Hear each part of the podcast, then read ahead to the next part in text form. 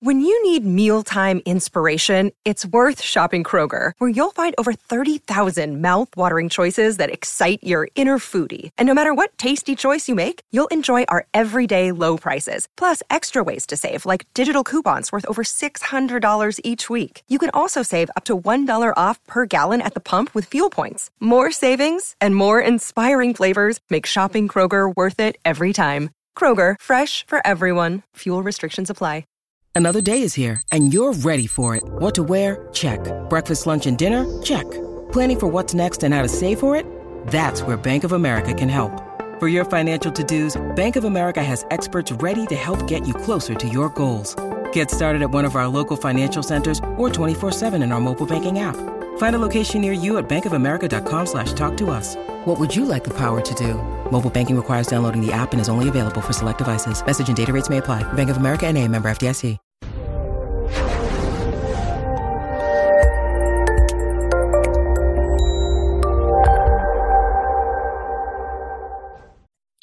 This episode was pre-recorded as part of a live continuing education webinar.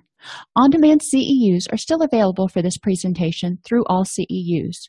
Register at allceus.com slash counselor toolbox. Hi, I'd like to welcome everybody to today's presentation on using groups to address anger, anxiety, depression, and addiction. So there's a lot to cover, but not really. Um, I am Dr. Dawn-Elise Snipes, and I will be your host. We're going to review the benefits of groups, identify some modalities of groups, and then we'll get into the fun stuff, discussing goals for psychoeducational and skills groups addressing anger, anxiety, addiction, and depression issues, basically those underlying issues, and explore activities that can be used to enhance group engagement. Again, if you have some great group activities that you love using, then it's going to be uh, awesome if you share those in chat. So, groups are cost effective. When we talked about this a little bit yesterday, when um, people go to groups, when we run groups, we don't charge the same for groups that we do for individuals. Well, go figure. But people can afford you know 10 20 30 dollars. I think 30 dollars is usually pushing it for group but you know i've seen it around here.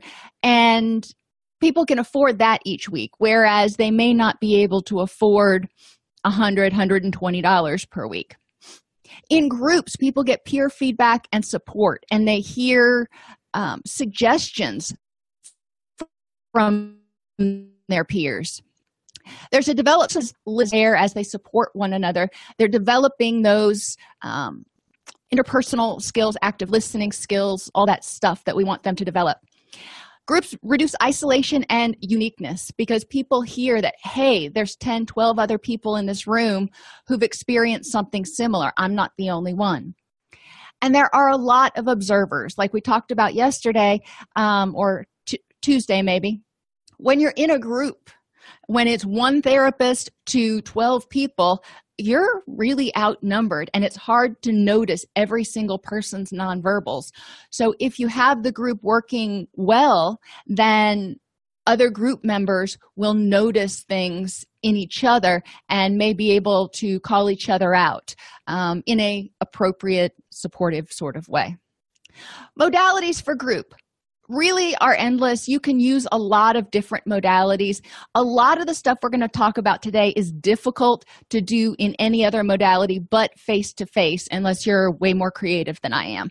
But uh, there are times when you really want to have a group and you're willing to sacrifice some of the gamification in order to have more of a discussion group. And for those types of groups, you can use web meeting and you can have a video group and you can also have what they call breakout rooms. So if you have something that you want people to do in small group activities and we're going to talk about some of those you can have people go to breakout rooms and then come back to the main room. It really depends on the techno- technological savvy of your clients though. Uh, you want to make sure that they're comfortable going to breakout rooms and then coming back etc web meeting you can also do via chat if you don't want to do uh, video based group that's a little bit harder but it's not impossible i mean obviously we have all probably participated in group chat rooms before. If you're doing something that is more of a psychoeducational group, it's less practical to do it from a chat standpoint because there's a lot of you, the leader, typing and people just sitting there. Um, in more of a support group, or if you use a more interactive format, then chat can be really useful.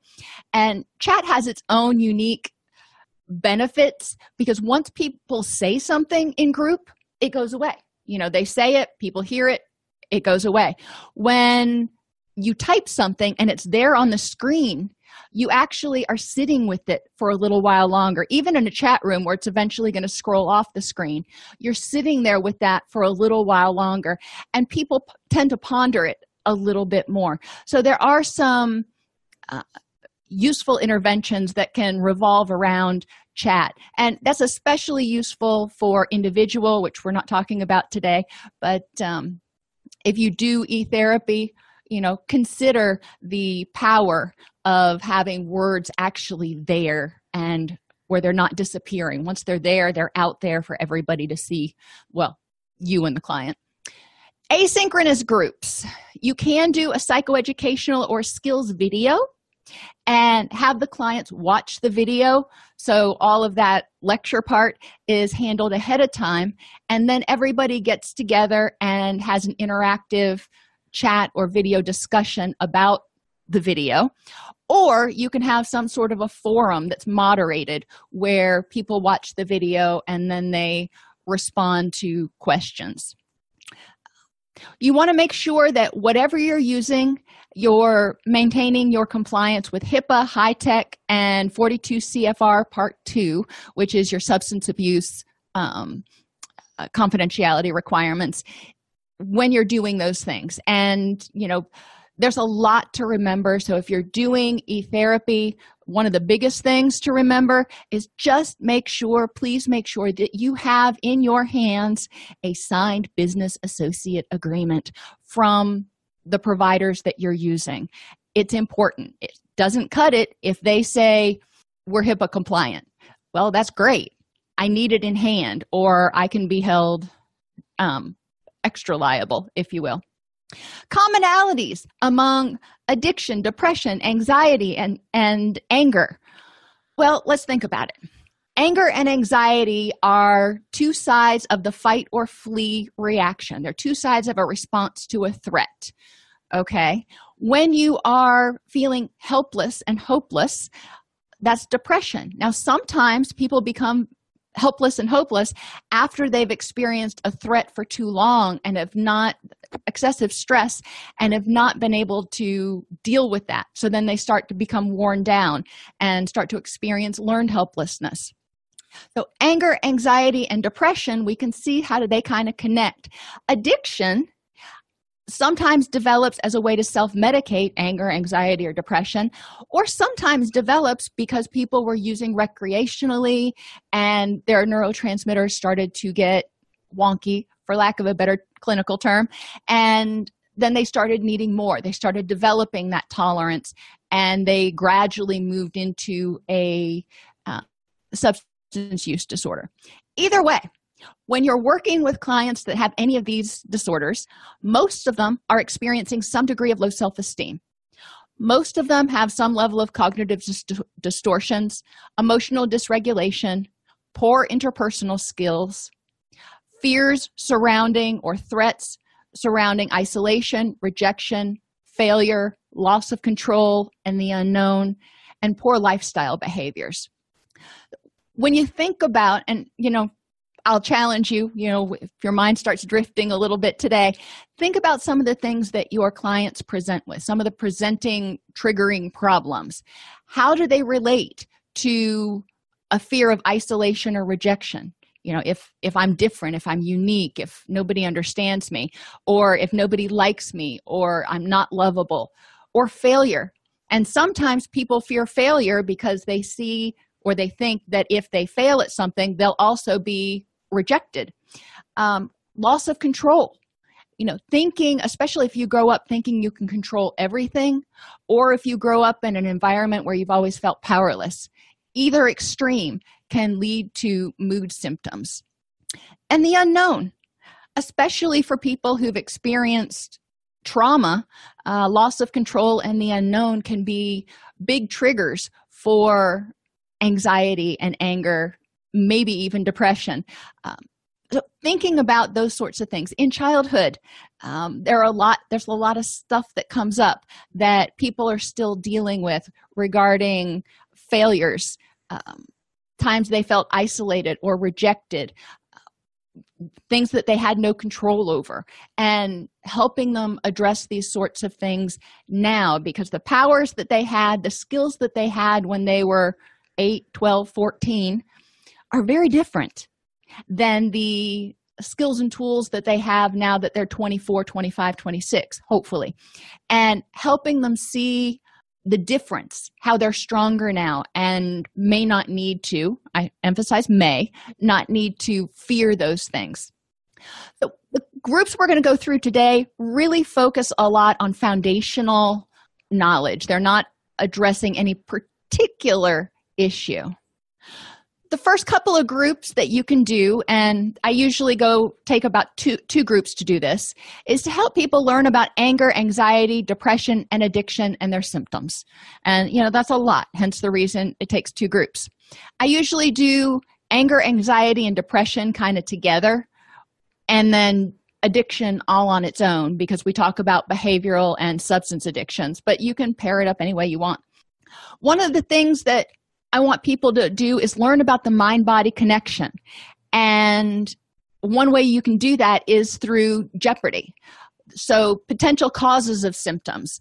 And you might have a question like, like um, doing uh, this can cause an increase in HPA axis or threat response system or cortisol levels, however you want to put it, um, in a person and increase anxiety or whatever.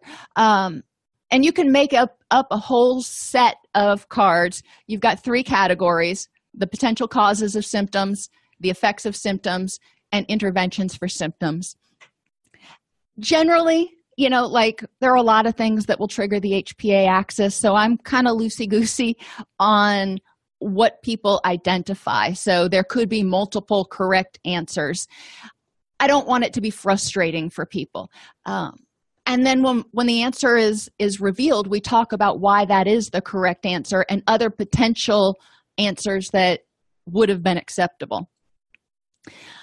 Another thing that you can do is have clients identify their symptoms what changed or causes uh, or worsens the symptoms so when things started to get worse what was different?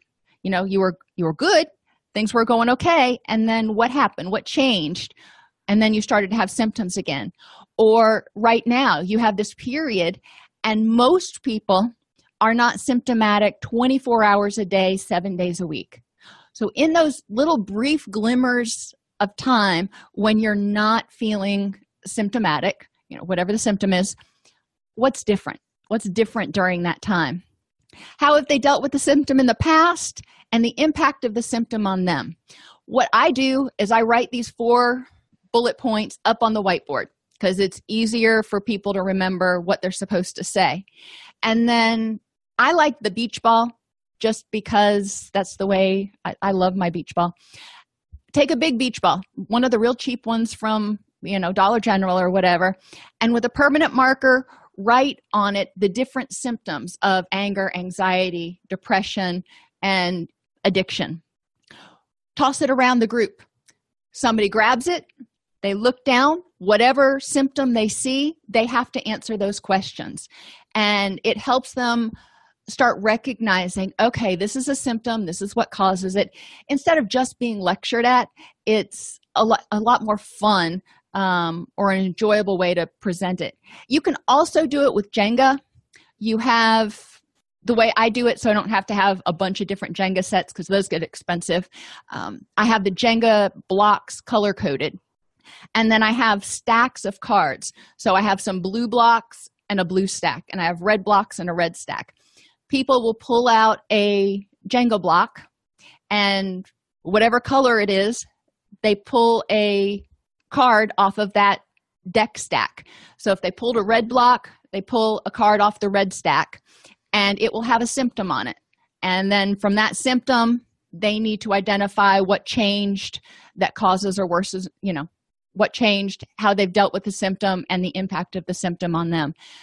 My whole goal here is to start increasing awareness of some of the overlap and increase their motivation for change and you can also do this on worksheets. That's a lot less fun but you can give people worksheets and have them check blocks and do all that kind of stuff. And the next group which is generally the third group in the series is negative triggers. Have people identify those things that cause or worsen the symptom and start thinking about those. And you know i know we talked about that a little bit already but i want them to again sort of recapitulate that so they're aware of the things and they're becoming more mindful of the things that can trigger their dysphoria. One of the things that i do is break people break groups into smaller groups. So if you've got eight people you may have four groups of two and that's fine because they're going to discuss and it's wonderful. If it's you know just make it evenly divisible if possible and i will break groups into one group has hungry angry lonely and tired. Another group has false evidence appearing real. Another group has people places and things. And the fourth group will have times of day anniversaries and holidays. Okay so those are their triggers that they're talking about. Then they go to their group and as a small group we'll take the hungry angry lonely and tired group which of those things can be avoided or prevented? Well generally if you're paying attention to your nutrition you can avoid becoming too hungry. But sometimes you know time gets away from us we skip a meal something happens. So what can you do to prevent yourself from experiencing symptoms? You know it, if you start to hit this hungry part how can you mitigate it so it doesn't cause you to become anxious or or whatever. Angry. You know again talk about the things that trigger anger. Identify which ones are avoided can be avoided or prevented. If traffic really ticks you off well, guess what? You can probably figure out times a day where you can travel or routes you can take that can help you avoid that traffic. So you are more than likely not going to hit that traffic. If you get to work and you haven't already gotten all fired up because of traffic, think about how much more energy you have and what a better mind space you're in. Lonely. Again, sometimes people are going to get lonely. What can you do to prevent loneliness? And there's a difference between lonely and being alone, whole different group, but we do talk about that. And what can you do to prevent yourself from being lonely? But when you are lonely, because it'll happen sometimes, how can you deal with it to mitigate its impact? Um, you know, maybe it's Thanksgiving and you had to work that weekend because you drew the short straw and you wanted to be with your family so you're hit, sitting at home on thanksgiving all by yourself and you're feeling kind of lonely well that was kind of unavoidable because you had to work and your family lives 200 miles away. So how can you mitigate that loneliness so it doesn't negatively impact you? What can you do? Maybe video chat with them. Um, you know go out with some friends who are also stuck in town. There are a lot of things that you can do. And tired. How can you avoid getting overtired and overcommitting and overtired doesn't necessarily mean just lack of sleep. And i think a lot of us have been to that place where we have been just plumb exhausted mentally because we've been you know doing too many things and not taking time to take a breath and get get regrounded. So they'll talk about what things may lead to you being tired that could trigger symptoms. How can you avoid that and then when you do get to a place like during the holidays where you have this family picnic to go to and this party to go to and you've got to do holiday shopping and this that and the other you feel like you're being pulled in 17 different directions. Okay there's a lot going on. Now how do you mitigate that? Because there's more going on. It's going to be easier to get tired how can you prevent yourself from getting overtired? And when you start to get tired what do you need to do? And a lot of that goes with setting boundaries. But basically i want the groups you know however many are in the group to start talking about these things. And every time you do the group you're going to probably get different answers for each out of each small group and that's cool. All i'm wanting them to do is start thinking and start becoming aware of the impact you know people places and things. For example some people you just can't avoid. Maybe there's somebody at work that just pushes your every loving button and you can't avoid them. So how can you mitigate their impact on you?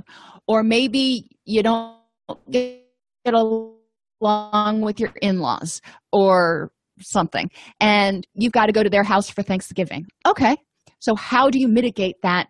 And so it doesn't trigger dysphoric feelings. I usually we talk about these different things kind of generally. We've already done a lot of talking in the past two groups about triggers and symptoms. So this one i do a little less preparation. I really want people to start um, consolidating it. And i tell them what we're doing. We break up into groups. I usually give them 15 maybe 20 minutes to talk about the stuff and i walk around to the different groups while they're talking. And then they come back and each small group shares with the rest of the group what they came up with. Positive triggers. This is one group but it's a fun group because we're talking about fun things for once. And you can do this one on flip chart stations. Uh, you get the flip chart paper put one up in each corner and then people go around either as a group or individually and answer the question on the flip chart paper. So the first paper would say what are some sights what are some things you see that remind you to use your new tools? What are some things that you hear that remind you to new, do, use your new tools would be on the second one. On the third one what are some smells that you smell that remind you to use your new tools? There may not be many here. And what are some things that you actually feel that might remind you to use your new tools? One thing that came up with smells uh, one time when i was doing this group was the cleaner that they used at the clinic. And when people smell that it reminds them to use their new tools. So that's kind of a chemical aromatherapy sort of thing but you know i'll take what i can get.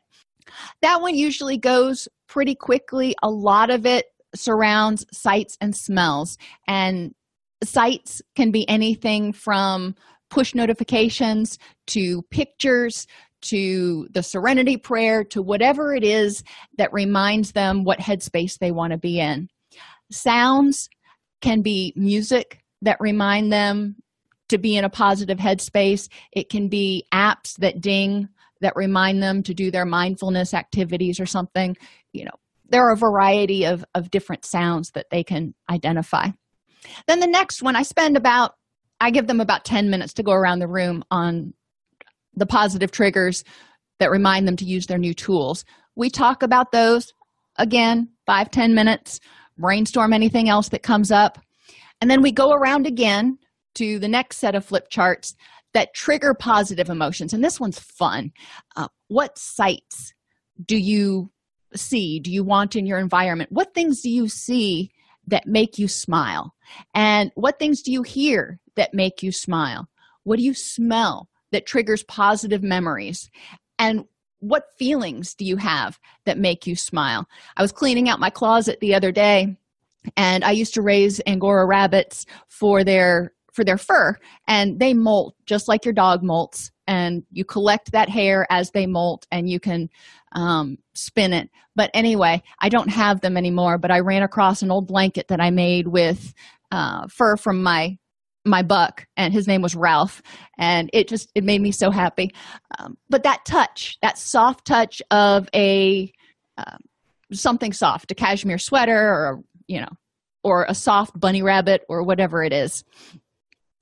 Focusing on positive ones really helps people um, notice that there are good things we can't take just take away the bad things we can't just eliminate the bad triggers if we eliminate all the bad triggers then somebody's going to be set, sitting in a room with white walls and no sound.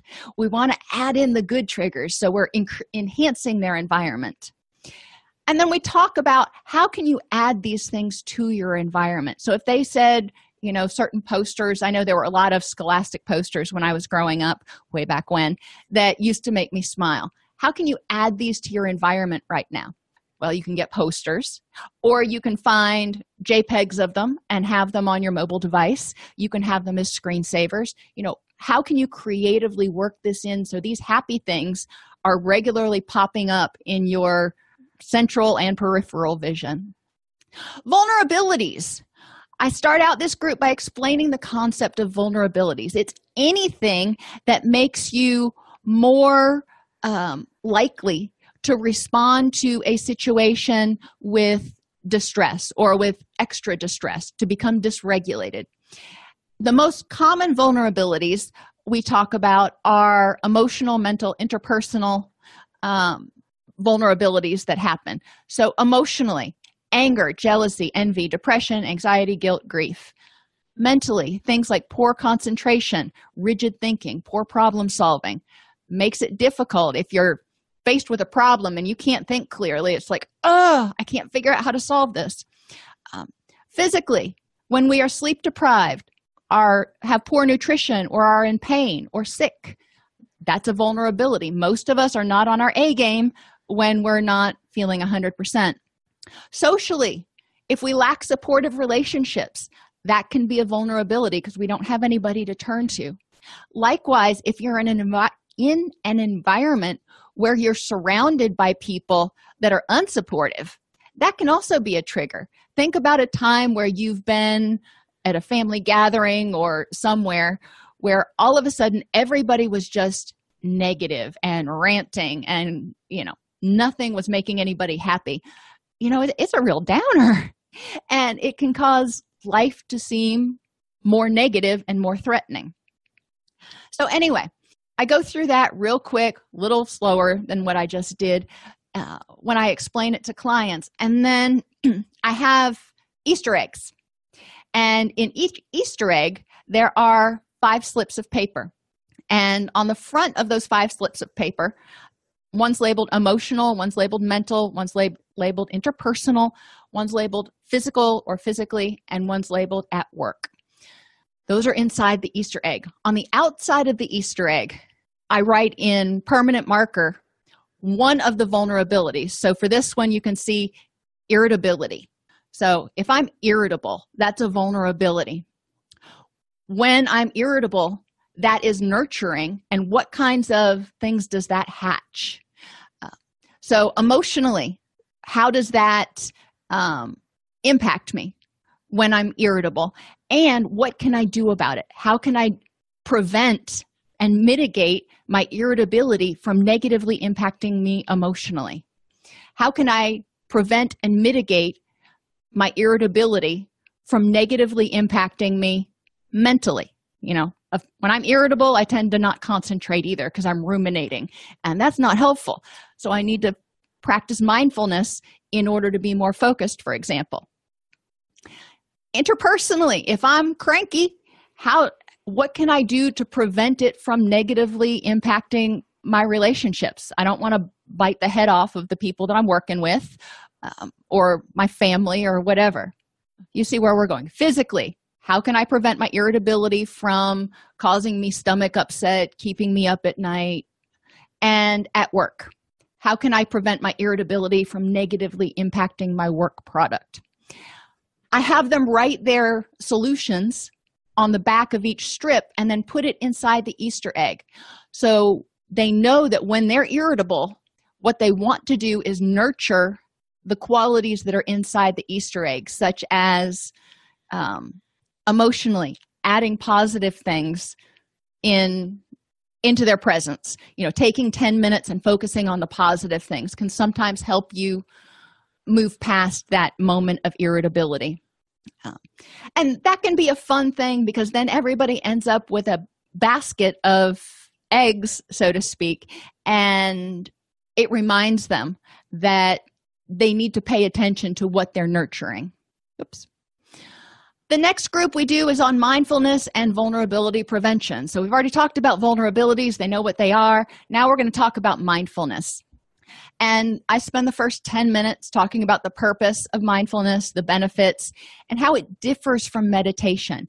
You can be mindful and meditating, but you don't have to be meditating to be mindful. the first activity that I like to do, you know, I go through when I do my dog and pony show for 10 minutes or so, and then I have everybody walk outside and you know walk outside the room into the lobby or whatever. And i hand them all pieces of paper and i say okay i want you to write down everything you remember seeing in the group room while i was talking um, or everything you remember seeing on the board. And a lot of times i'll have like on the board i'll have different stickers and stuff that aren't usually there to see if anybody noticed. But i give them five minutes to write down what they remembered seeing hearing smelling and then we go back into the group room and they're encouraged to look around and see what things they missed, what things they don't remember being in there. And that's a little tricky because if I'm talking, I'm distracting them. But my point is helping them recognize that they're not necessarily totally aware of things. The next activity um, that we do is the 54321 activity. And, you know, my groups are generally 60 minutes to sometimes 90, uh, which is why I break it down and I keep my psychoed component to no more than 10 to 15 minutes because I really want to spend the lion's share doing activities. I want to help people understand why this is useful and increase their motivation to learn about it. And then I want to have them engaged in some sort of activity, preferably one they find enjoyable because that helps them remember, um, to integrate the knowledge. The 54321 can be fun because you can say, okay, I want you to identify five things that you see and four that you four that you hear three that you smell whatever. You can associate them with the different um, senses. I usually reserve one and two for taste and touch because in a group room they're probably not tasting or touching much. Um, give people a minute or two minutes to write that down on a piece of paper and then have everybody in the group room share what they put down for their 54321 and have them notice how each person probably noticed at least one or two things different than somebody else noticed and that's just all part of what we attend to and when we are in a bad mood when we are feeling negative, we tend to pay more attention to the negative stimuli in our environment or the upsetting stimuli in our environment. And when we're happy, we tend to pay more attention to the happy things in our environment. Another activity you can encourage them to do is a color focus. And this is more fun for them to do when they're you know at home. It's something they can do with their kids. We used to do it something like it when we were uh, riding on long long car trips. You know every time you saw a red car you would call out that you saw a red car.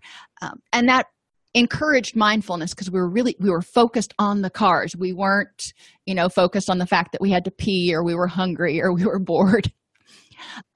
But that's an activity that people can use outside of group and even with their family to help train their brain to be a little bit more mindful.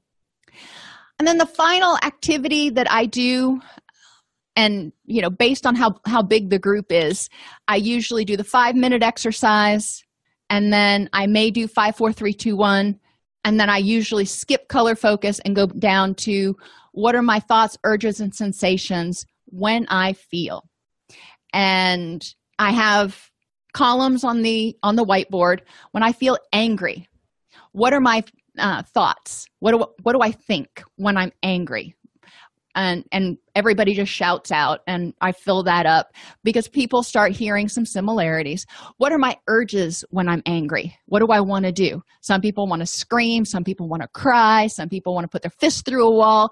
Not saying they're doing it but what are their urges what are their sensations And this is key because a lot of times before we really recognize what emotion we're feeling, we're starting to have those gurglings of sensations. We're starting to have that HPA axis activated, heart rate increase, breathing increase, etc. So what are the sensations I feel? We do this for each emotion because I want people to start recognizing early warning signs of these emotions coming on. And we do do we do do do we do we do anger fear depression you know those are your dysphoric emotions. And then we also do happiness and excitement because excitement you're going to have a racing heart too.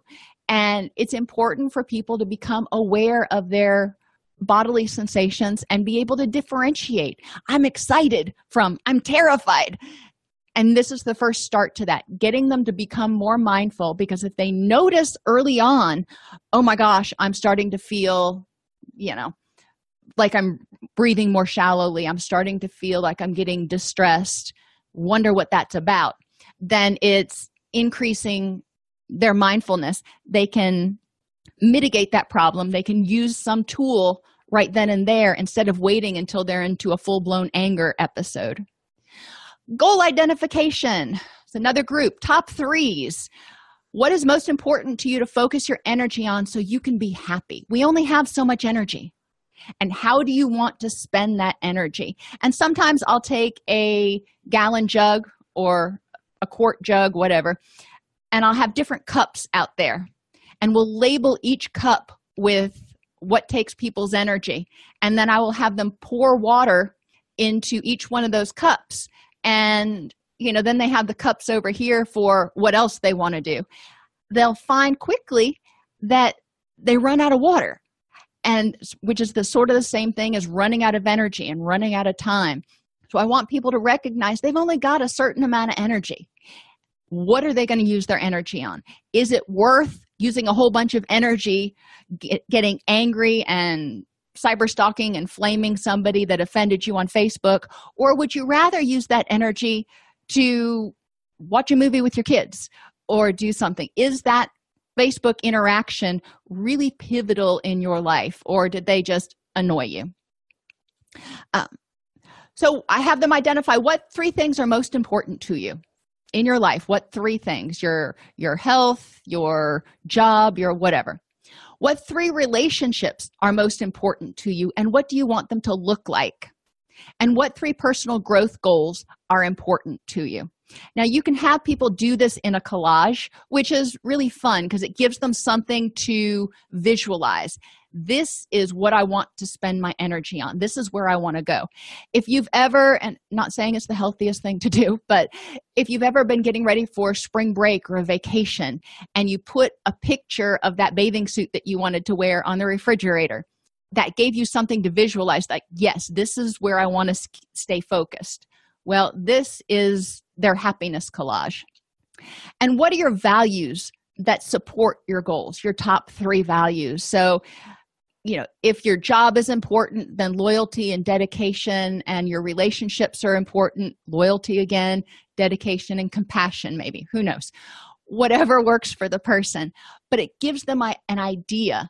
And we usually um, i use the label maker and we'll put the values on labels and they can stick them anywhere on their on their collage that they want to, but that gives them a good visual to take home. Distress tolerance skills. Clients with mood or addictive disorders tend to get stuck in their unpleasant emotion and often impulsively act to eliminate or escape from the distress. Distress tolerance skills help them learn that urges and feelings come in waves, don't have to be acted on, and can be tolerated. And that is a unique concept for a lot of clients. Distress tolerance skills help them learn that urges and feelings can help them practice the pause to make choices which will keep them using their energy to move toward their goals.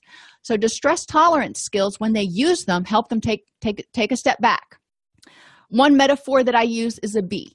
You know, assuming you're not like deathly allergic, if a bee lands on your arm, if you swat at it, your pro, which is your urge, your impulse, you're probably going to make it angry and you greatly increase the chances that you're going to get stung and it's going to hurt. if you tolerate the bee being on your arm, and the bee is the metaphor for your distress, it will fly off in its own time and nobody's hurt. Helping clients learn that, you know, unpleasant emotions sometimes are like that bee. An activity that I've found fun, but, you know, whatever. Uh, rewrite the lyrics to Stop in the Name of Love by the Supremes. And I have the chorus already done. Stop, step back, observe, then proceed mindfully. Stop, step back, observe, then proceed mindfully. Think it oh over, think it oh over. You know, you know how the song goes. But then there's the verses in between, and I have clients try to rewrite those verses in a way that reminds them to stop when they get upset. Why do I use song? Because people remember song. And so when they start to get upset they may start singing that song over and over again to themselves which helps them you know get into the moment and be a little bit more uh, mindful addressing distress intolerant thoughts is the next group and we often use the abcs in because i'm cognitive behavioral distress intolerant thoughts include things like this is unbearable i must stop feeling this way if i don't feel better now I'm going to go crazy. This feeling will keep going on forever. It's wrong to feel this, or it's weak or bad to feel this. I shouldn't feel this way. Okay, so those are your what I call DITs, distress intolerant thoughts. And the activating event, we talk about things like, okay, you have some stress at work and it's work is just unbearable right now. Your distress intolerant thoughts which ones do you have? And you can practice this with a, the beach ball again or a hat with slips of paper and people draw out a slip of paper and they're like okay my distress intolerant thought is we talk about the consequences. We dispute the distress intolerant thoughts with alternate statements. So if somebody says uh, work is just super stressful. It is unbearable. That's their distress intolerant thought. I say okay what's an alternate statement that you might be able to use?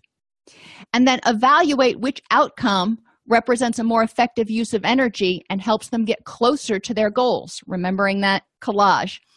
So if they hold the belief that this is unbearable what are the consequences if they hold the belief that this is really challenging right now i'm glad it's going to be over in a month or here are my options i can transfer i can do these other things. If they start seeing that they're not stuck and powerless how does that free up their energy? Another group on distress tolerance is teaching the wave metaphor and watching clouds. Um uh, that's my clip all right don't worry if you can't hear this what's more important is that you see and we can have clients focus on this and understand how their emotions are like those waves that are coming in. They come in, they crest, and then they disappear into the sand. And this can be really calming for somebody to focus on when they're when they're feeling dysregulated. Another one that I like is clouds. And let me start at the beginning of this one because it was better in the beginning. If you have people focus on the clouds as examples of their emotions and you know their thoughts you know this distressful thought i have is on this cloud right here. And i just put my thought there and watch it float away. And this distressful thought i have it's starting to come up and then it's going to disappear into those other clouds and it's gone. Both of those obviously are um, things that people can do at home so they have something to focus on we want to discuss the concept of radical acceptance and differentiate radical acceptance from agreement or powerlessness and use the house metaphor. If you have a house and it is 10 feet over the property line, well, that's a bad thing. Um, but pushing on it with all your might to move it 10 feet isn't going to do any good. And so you are not able to move that house as you want to. So you've got to accept the good with the bad. It doesn't mean you're powerless to change anything about the situation. It just means you may be powerless to change that one particular aspect of the situation. So, what are you going to do about the fact that your house is 10 feet over the property line. Have clients brainstorm ways to create an action plan to improve the moment and accept reality. And these are two acronyms that are used a lot in dialectical behavior therapy. And whoops, one of the things I like doing is having them have something, and I'm not endorsing Walgreens by any means, but it's one example. Have them create a collage that represents for um, accepts you know the first one is activities. What kinds of activities can i do to help me get through when i'm feeling upset? Have them create a little collage that represents their acronym and then take a picture of it. That picture can be sent off to any number of places to be turned into posters um, mouse pads floor mats coasters and even pillows and blankets.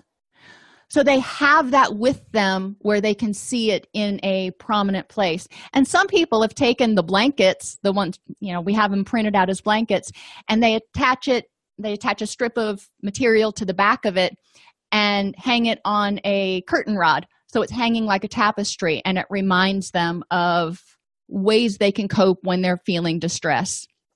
It's also a fun family activity to do with accept. Another activity you can do is order the little button pins you know like we used to have on our backpacks when we were in school. They're really inexpensive and people can put different tools that they would use on the little button pins and then pin them either to their backpack or to um, a strip of material that they can then hang on the wall whatever they want to do. You can also stick them into cork boards. Cognitive distortions. Educate clients about cognitive distortions and help them learn to identify them. Then they play this game.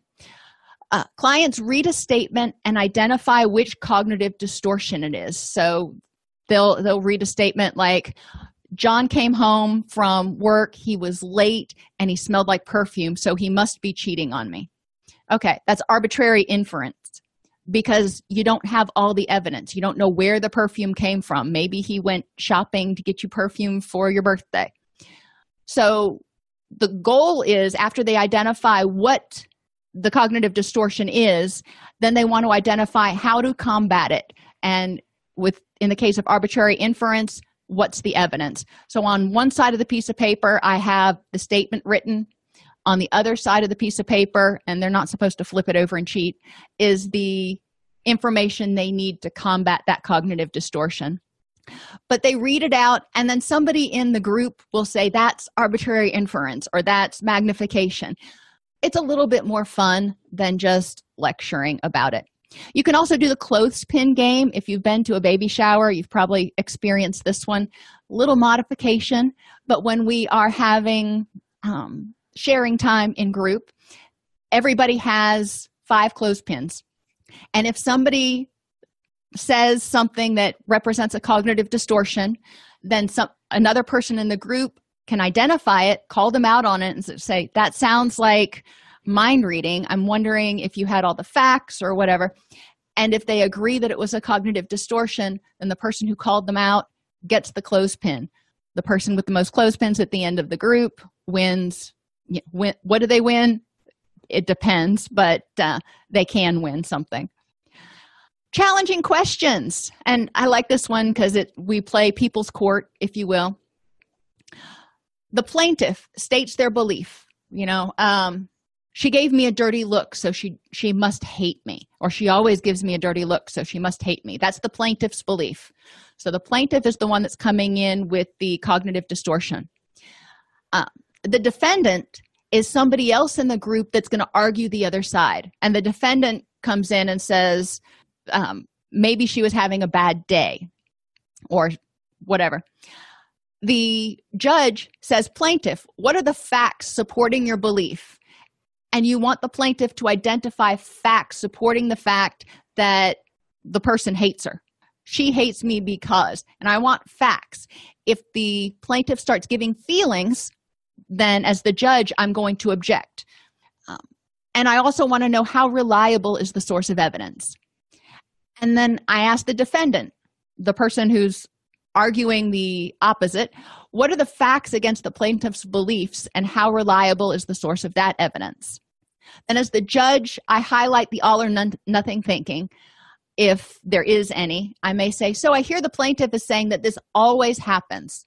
Defendant, are there any exceptions to this? Do you think anything's going on? The plaint then I ask plaintiff, what is the evidence that she hates you, the belief is probable? What, what is your evidence for that? And then I ask the defendants, what is the evidence that your belief that Sally was just having a bad day is probable? Finally, I say, plaintiff, help me understand the big picture. Who else or what else is there? What else was going on that might have contributed to this situation? And, you know, maybe the plaintiff was wearing really strong perfume that day and it irritated that person's nose or whatever. And then ask the defendant the same question. The defendant is supposed to highlight you know what else do you have to add to what the plaintiff said? And the defendant may say you know maybe sally had just gotten out of senior management because that was on wednesday and it didn't go well. And so she was thinking about something else and just happened to look in your direction or something it sounds convoluted when you're going through it like this but once you practice it a couple of times it actually can be pretty fun. Arguing one person is arguing that their cognitive distortion is right and another person is arguing mm, there are options. And people get used and nobody is the plaintiff all the time. So people uh, get experience arguing against the cognitive distortions locus of control. We talk about internal versus external locus of control. Uh, internal people believe they have the, the ability to control everything. External locus of control destiny and fate are in total control.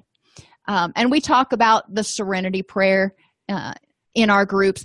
We don't necessarily say prayer. We say the serenity saying sometimes depending on the group i'm working with and help people understand the difference between or the need for serenity, courage, and wisdom.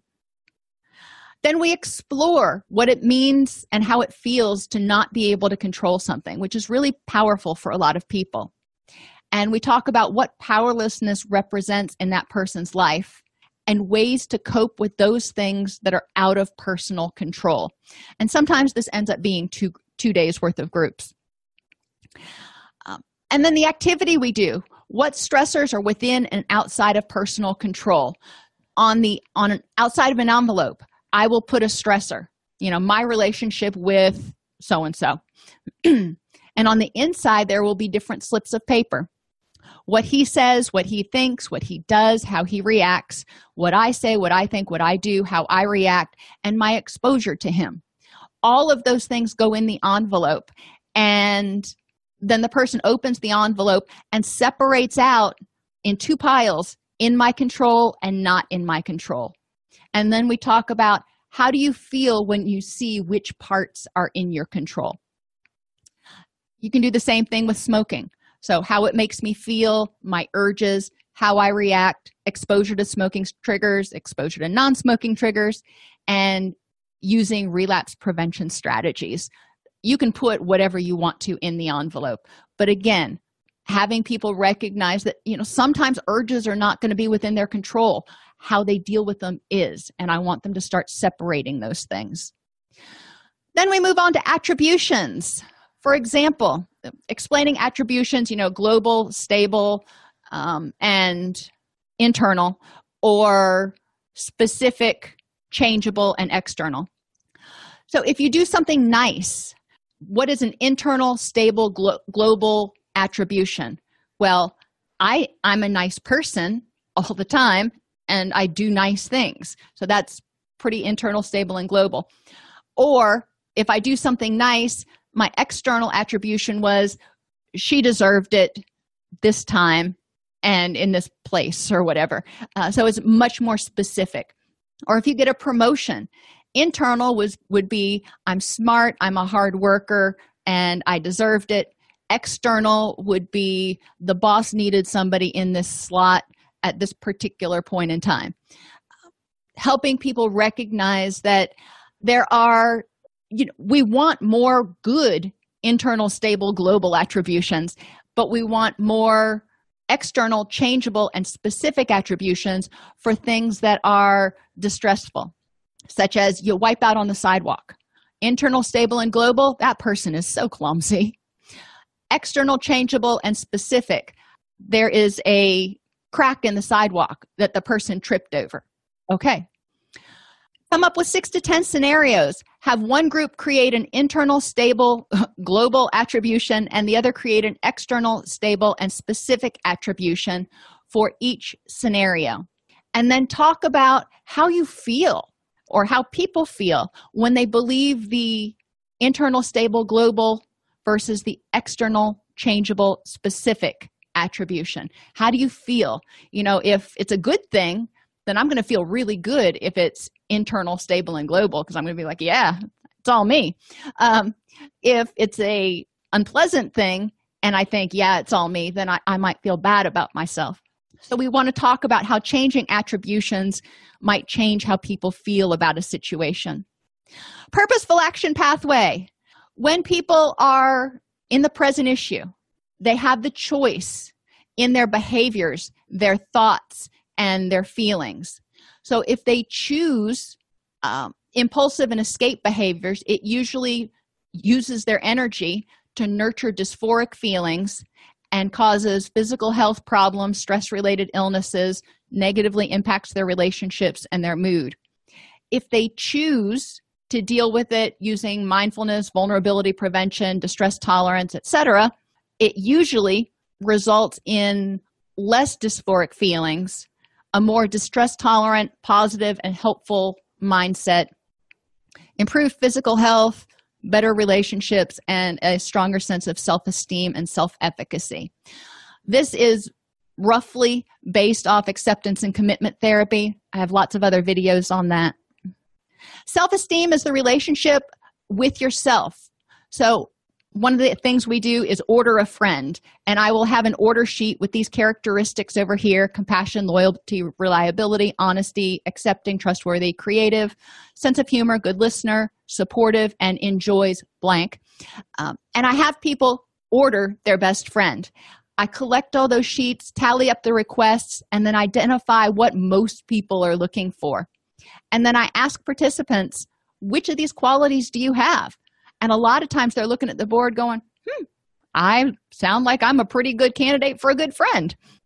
And then I say, well, if you're a good candidate for a good friend for somebody in this room, why, how can you be a good candidate for your own best friend?